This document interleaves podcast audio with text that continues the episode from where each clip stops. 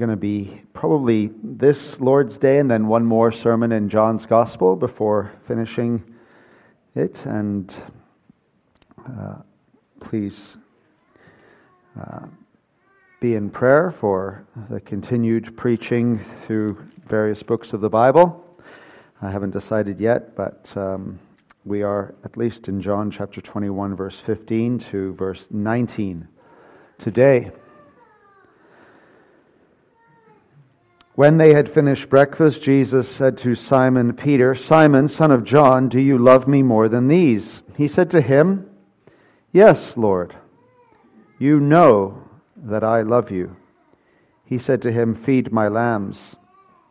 He said to him a second time, Simon, son of John, do you love me? He said to him, Yes, Lord, you know that I love you. He said to him, Tend my sheep he said to him the third time, Simon, son of John, do you love me? Peter was grieved because he had said to him the third time, Do you love me? And he said to him, Lord, you know everything. You know that I love you. Jesus said to him, Feed my sheep. Truly, truly, I say to you, when you were young, you used to dress yourself and walk wherever you wanted. But when you are old, you will stretch out your hands, and another will dress you and carry you where you do not want to go. This he said to show by what kind of death he was to glorify God. And after saying this, he said to him, Follow me. Well, let us ask God to bless his word, read and preached. Our Father, we thank you for how clear uh, your uh, desire for us is. It's not wrapped up in mystery, but declared plainly before our eyes this day. And we ask that we will be able to say with Peter that we love our Savior Jesus Christ, in whose name we pray. Amen. Many of you probably have some idea of the, the persecutions that went on in the early church. Uh, they were many and varied, and about 250 AD was the first sort of empire wide persecution of Christians under the Emperor Decius. And uh, what had happened at this point, according to historians, is that uh, the Roman Empire was losing various battles as they sought to gain more and more territory. And they put the losing of these battles down to the fact that the gods were not on their side. And one of the reasons the gods were not on their side was because uh, more and more people were becoming Christians, and so they were turning their allegiance away from these gods who were supposed to help the Romans in battle to the one true living God. And so instead of saying Caesar is Lord and uh, following the various gods uh, that the Roman Empire said was okay to follow, the Christians would say Jesus is Lord, and they would not follow these gods. So the Christians were blamed for military defeats. This then led to persecution of Christians in which there were different responses. So, for example, some Christians would simply acquiesce to the demands of the Romans, deny the faith, and apostatize. There were others who uh, didn't want to deny the faith, but they didn't want to be killed or persecuted, so they would buy these certificates that uh, showed them that they were uh, giving allegiance to Rome. So they would pay for certificates, and so they were they were claiming to be Christians still in their heart. Uh, and of course, is that not what matters, right? The heart. Uh, but then uh, they would have their certificate that they were good, faithful Roman citizens. And of course, the faithful in the church were not impressed by that type of action. There were then, of course, many who would not uh, give in to the demands of the Roman Empire, and they would sometimes lose their life or they would be fiercely persecuted. Now, in light of all this happening in the third century, uh, there were great questions and debates concerning what to do after the persecution died down with Christians who had uh, shall we say, given over to their unbelief, wanting to come back into the church. And there was a sect called the Novatians who uh, said, No, no, no, you're done. Uh, you proved faithless when you were counted on to be faithful. You're not allowed back in. Uh, there were other pastors who said, no, we welcome them back in. They can be restored. And there were some pastors who said, well, uh, you need to show for a period of time now before we will fully restore you to the church your faithfulness. And so there were various practices. Now, you can imagine that the story of Peter was paramount in terms of uh, people saying, well, if the great apostle Peter can deny our Lord and be restored, and this is the uh, section of Peter's restoration, then why can I also not be restored? And the question before us is whether Christians can be restored, and the answer is obviously yes. And we're given the example of Peter. Now, as uh, you see the text before you, it's not uh, complicated. There are three questions, and these questions arise in the context of Christ's ministry to Peter. Now, what do I mean by that? Well, you will remember that Peter has made great and loud public boasts of his love for Christ, of his faithfulness, of his, shall we say, superiority to other disciples. And uh, this goes uh, all the way back to John chapter 13, uh, thir- verse 37, and then Christ's response in verse 38. And Jesus speaks about leaving them, and Peter says that he will follow Jesus, even if I have to die for you.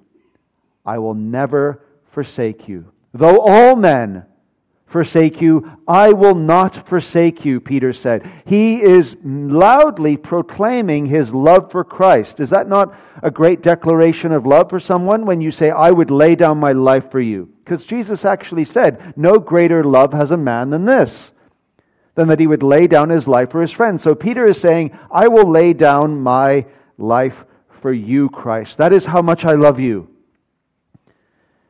Now, Jesus responds and he says, uh, Peter, this is the type of faith I like to see. Uh, but let's not get carried away, Peter. Why can't you just lead a few Bible studies, uh, you know, go to church and do some good things for the poor? Uh, let's not get carried away with this laying down one's life, this extreme type of Christianity maybe Jesus could modify things a little and just say, Come now, we, we're better than that. We don't need blood and guts and gore. We just need to say uh, that we're prepared to, to be good disciples. Jesus doesn't even do that. He actually says to Peter, Oh, you will lay down my life for me. I tell you, before the rooster crows, you will disown me three times. Three times. So when Jesus is asking questions, of course, we have to ask ourselves why does Jesus persist with three questions? Remember, there were three denials. They begin in John chapter 18 that you read earlier. A servant girl, and she says, You are not one of these man, this man's disciples, are you? He says, No, I am not. He's gone from saying, I will lay down my life for you, such is my love for you, to saying, I'm not one of his disciples. Then Simon Peter is warming himself, and someone else says to him, You are not one of his disciples, are you? And he denied it a second time and said, I am not. Now, a third time, one of the servants of the high priest, and you see how it actually gains in detail so that Peter has less and less excuse to say what he says. What do I mean by that? Well, a relative of the man whose ear Peter had cut off. In other words, it's getting very specific now. Someone would have heard, hey, wait a minute, I heard that uh, my relative's ear got cut off and then his ear was miraculously replaced. And what does he say? Did I not see you in the garden with him? It's not just a general sort of, hey, you're one of his disciples, and maybe a few weeks or months ago Peter was caught walking with the Lord. This is specific now to Peter with a specific moment in action. It actually, the third denial is the worst of all and he denied it. And he, as we read in the other Gospels, even uh, swore a curse upon himself I don't know the man. And then the rooster crowed. So there's three denials, and here we have three questions. And the question begins with the words, Do you love me more than these? And we have to ask ourselves, who or what are the these? Is Jesus saying, Peter, do you love me more than you love the disciples? Now, I'm not really sure that's a very searching question that would need to be asked three times. And there's no contextual factors throughout the rest of the gospel that Jesus is really concerned quite about that uh, extent of love. Another has said that perhaps these could be fish, the fishing equipment, the boat, and the nets. Do you love me more than you love these, your livelihood? Do you love me more than your job? Now, before we brush that off so quickly, I think it is still a searching question. Probably more searching, actually, than the first one Do you love me more than the disciples? In other words, Peter could easily say, Oh, I love you more than I love these disciples. But how many people can actually say they love the Lord Jesus Christ more than they love their livelihood? What gives them their identity in many respects? Some people, in fact, many people, clearly would love their identity as whoever they may be in their profession more than they love Christ. So it is a searching question. I still don't think that's what he's asking.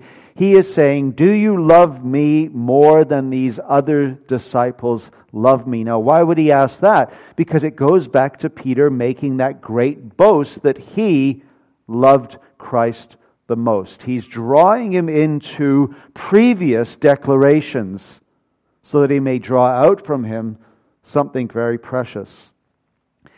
Now, before we continue, I know what perhaps one or two or twenty of you may be thinking. Uh, we pay this man good money to pastor to us and preach, and uh, I hope he's been doing his uh, work on the Greek of uh, John chapter 21 and has come to this realization that I myself know that Jesus is now um, doing something very peculiar with Peter. Jesus is saying in the first two questions, Peter, do you agapao me? Do you love me with the great intense form of love? And Peter can only bring himself to say in response, Lord, you know that I phileo love you. That is, I really like you, I admire you. But he can't bring himself to say, I agapao love you. So the second time he asks the question, Do you agapao? Do you really love me? And Peter says, Lord, you know that I really admire you. I like you. I phileo love you. And so the final time, the third question, Jesus finally condescends and says, Okay, okay. Peter, do you really like me? And Peter's like, Ah, that's it. This I can handle. And he says, Yes, Lord, you know that I phileo. So Christ begins with this great form of love, and his restoration of Peter is so impressive that he actually ends up finding out Peter really likes him. Now, of course, you will remember that they did not speak Greek to each other, they would have spoken Aramaic. Uh, secondly, you will also know that throughout John's gospel, John does not use the words agapao and phileo with a higher and lesser form of love. Doesn't work that way. The reason I'm saying this is because I just don't want someone to leave here and I don't bring this up and they go, I just can't believe this guy. He missed it completely. The whole point of the passage. There are times where the Father loves the Son in John's Gospel and phileo is used. There are times where Jesus is speaking of his love for Lazarus and he'll interchange and use both words. He loves him with agapao and loves him with phileo. Now, some of you are probably thinking, yes, Mark, but what about the Septuagint? Right? You came in with that, with that weapon in your pocket. Yes, the Septuagint is also not going to help you out here because the Septuagint speaks of Jacob's love for Joseph and interchanges the two words for love. The point that most commentators have now made and is beyond dispute is that this is simply John using stylistic devices because he's not a boring writer. He's not a boring preacher. You know, some people who use the same word over and over and over and again. He's just being stylistic and he's trying to draw out something important. It's love. It's not a higher or lesser form of love. It's simply, Peter, do you love me? That's the issue.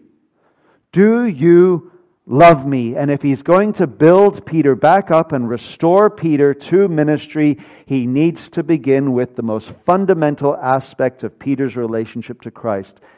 Does he love him? And notice when Peter responds, he doesn't actually say, Lord, you know that I love you the most, more than any of these disciples do. He stopped those shenanigans and those games. Peter's been humbled to the dust with his denials. Now he's not going to say, Oh, yeah, I love you the most.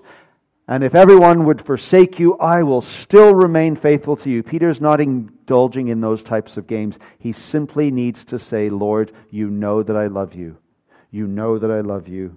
You know that I love you. And on the third occasion, Peter, we are told, is grieved. He's, it's the word you would use for like sobbing. He is overcome with emotion. Probably, maybe, not as much emotion as Christ was when Peter denied him three times. But he is grieved because he fully understands, I think, at this point, precisely why Jesus has had to ask him a third time. Do you think Jesus believed Peter the first time? Of course he did. Peter knows that. He says, Lord, you know. And Jesus did know that Peter really did love him. As much of a failure Peter could be, he still knew. Did Jesus know the second time? Yes. Did Jesus know the third time? Yes. But Peter, who perhaps hasn't had the assurance he needed after Christ's resurrection is needing to be restored. Jesus comes and says to his disciples, Peace be to you. And it's a general sort of peace. But maybe Peter's living in such fear and such anguish over the fact that he had denied Christ not long before this, that he hadn't been fully settled in his emotional state that Christ and him were good. And so Jesus, the pastor that he is, zeroes in on Peter and restores him graciously. Now, in light of the fact that Peter loves Christ, notice what Christ will say to him Feed my lambs, tend my sheep, feed my sheep. He tells him three times. If you love me, this is what you will do. But it's not until you love me that you are in any position to do anything for me. This is a great problem sometimes in the church. Someone comes into the church, we don't even know if they're a Christian. They sit there for a while, and the next minute they're doing something great in the church. No, no, no. You are in no position to do anything in this church or any church until it has been established that you love Christ. Because your service is not acceptable to Christ or to us if it does not proceed from love.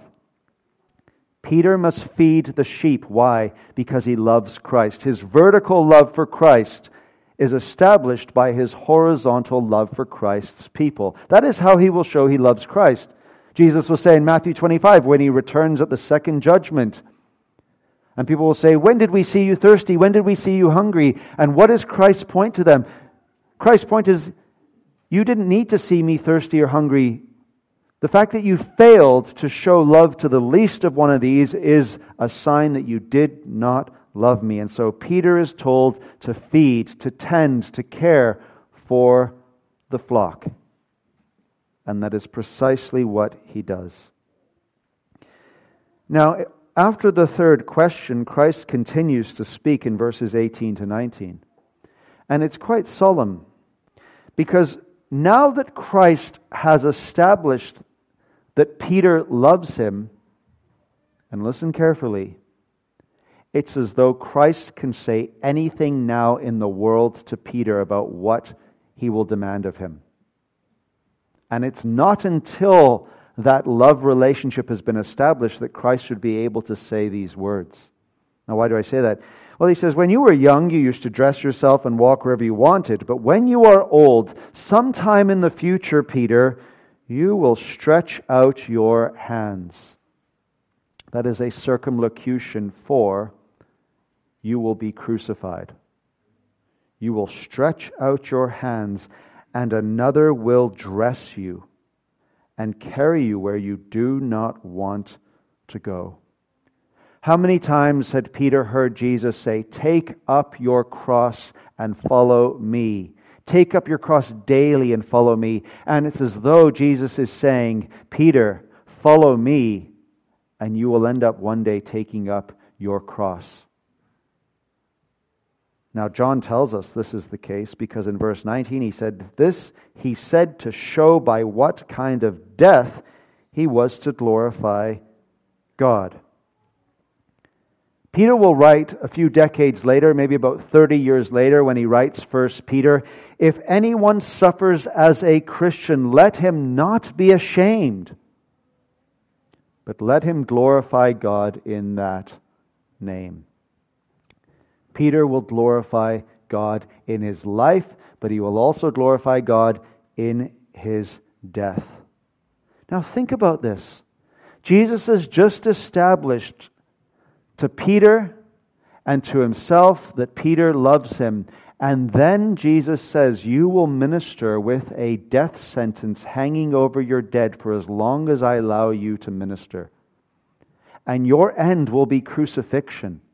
You will imitate me not only in your life now as you preach the gospel, you will imitate me in your death. And Peter, because you love me, you can do that. And I can tell you that. You have to think how much Christ loved Peter to be able to tell him this. I was saying to a friend the other day, God must really love you to put you through this trial. How much did Christ love Peter that he was prepared to tell Peter, You will be a martyr one day because you will follow me? Now, there are a number of points we can make in relation to this text and I think uh, a few of them are, are worth noting. The first is that this really does highlight, uh, in a certain sense, the types of people that exist in this world. And maybe we'll say there are three types of these people. The first group of people are those who actually don't know him. I don't even know the man. They're ignorant. Or they do not wish to know him. There's no sort of desire, no wish, no knowledge. They may be people living on far off lands. They may be living down the streets. They don't know Christ. They don't care to know Christ. They are ignorant of Christ, and so on.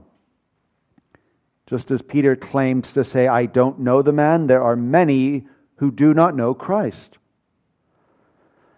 But then, without tipping my hat to the erroneous Greek, there are a lot of people not only in the church, but also outside of the church, who do like Christ, who do admire him, who think he is a, a great teacher. And what really scares me is the category of people in the church who really like Christ, who like him a lot, but don't love him.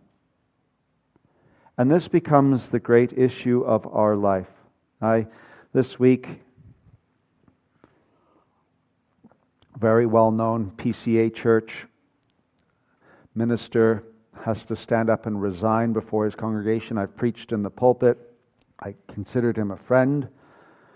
Uh, and he had to resign before his congregation uh, because in 2014, and the details are not uh, agreed upon, but he admitted to an indecent picnic with a woman who is a deaconess and not his wife. And for uh, many years, this had not been publicly uh, confessed. And he had been preaching every single week about the glories of Christ, about the need for repentance, and, and all of these things. I heard him preach on divorce when I was there. And you see, uh, finally, he got caught out. And then a friend of mine who is also a minister on staff at this church said, You know what? Now that we know who the lady is, all of a sudden things are making sense. He was always going for car drives with her, they were always together. You'd think if you made a mistake by having a picnic with a woman that was not your wife in a park, and there are much more to the story and you do not need to know, that you would avoid such a woman at all costs for the sake of the ministry. Now, what's the real issue for this gentleman? What do you think the real issue is going to be now?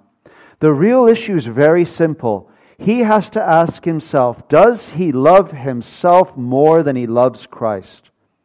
That's it. Or does he love Christ more than himself? Will he half repent or will he fully repent?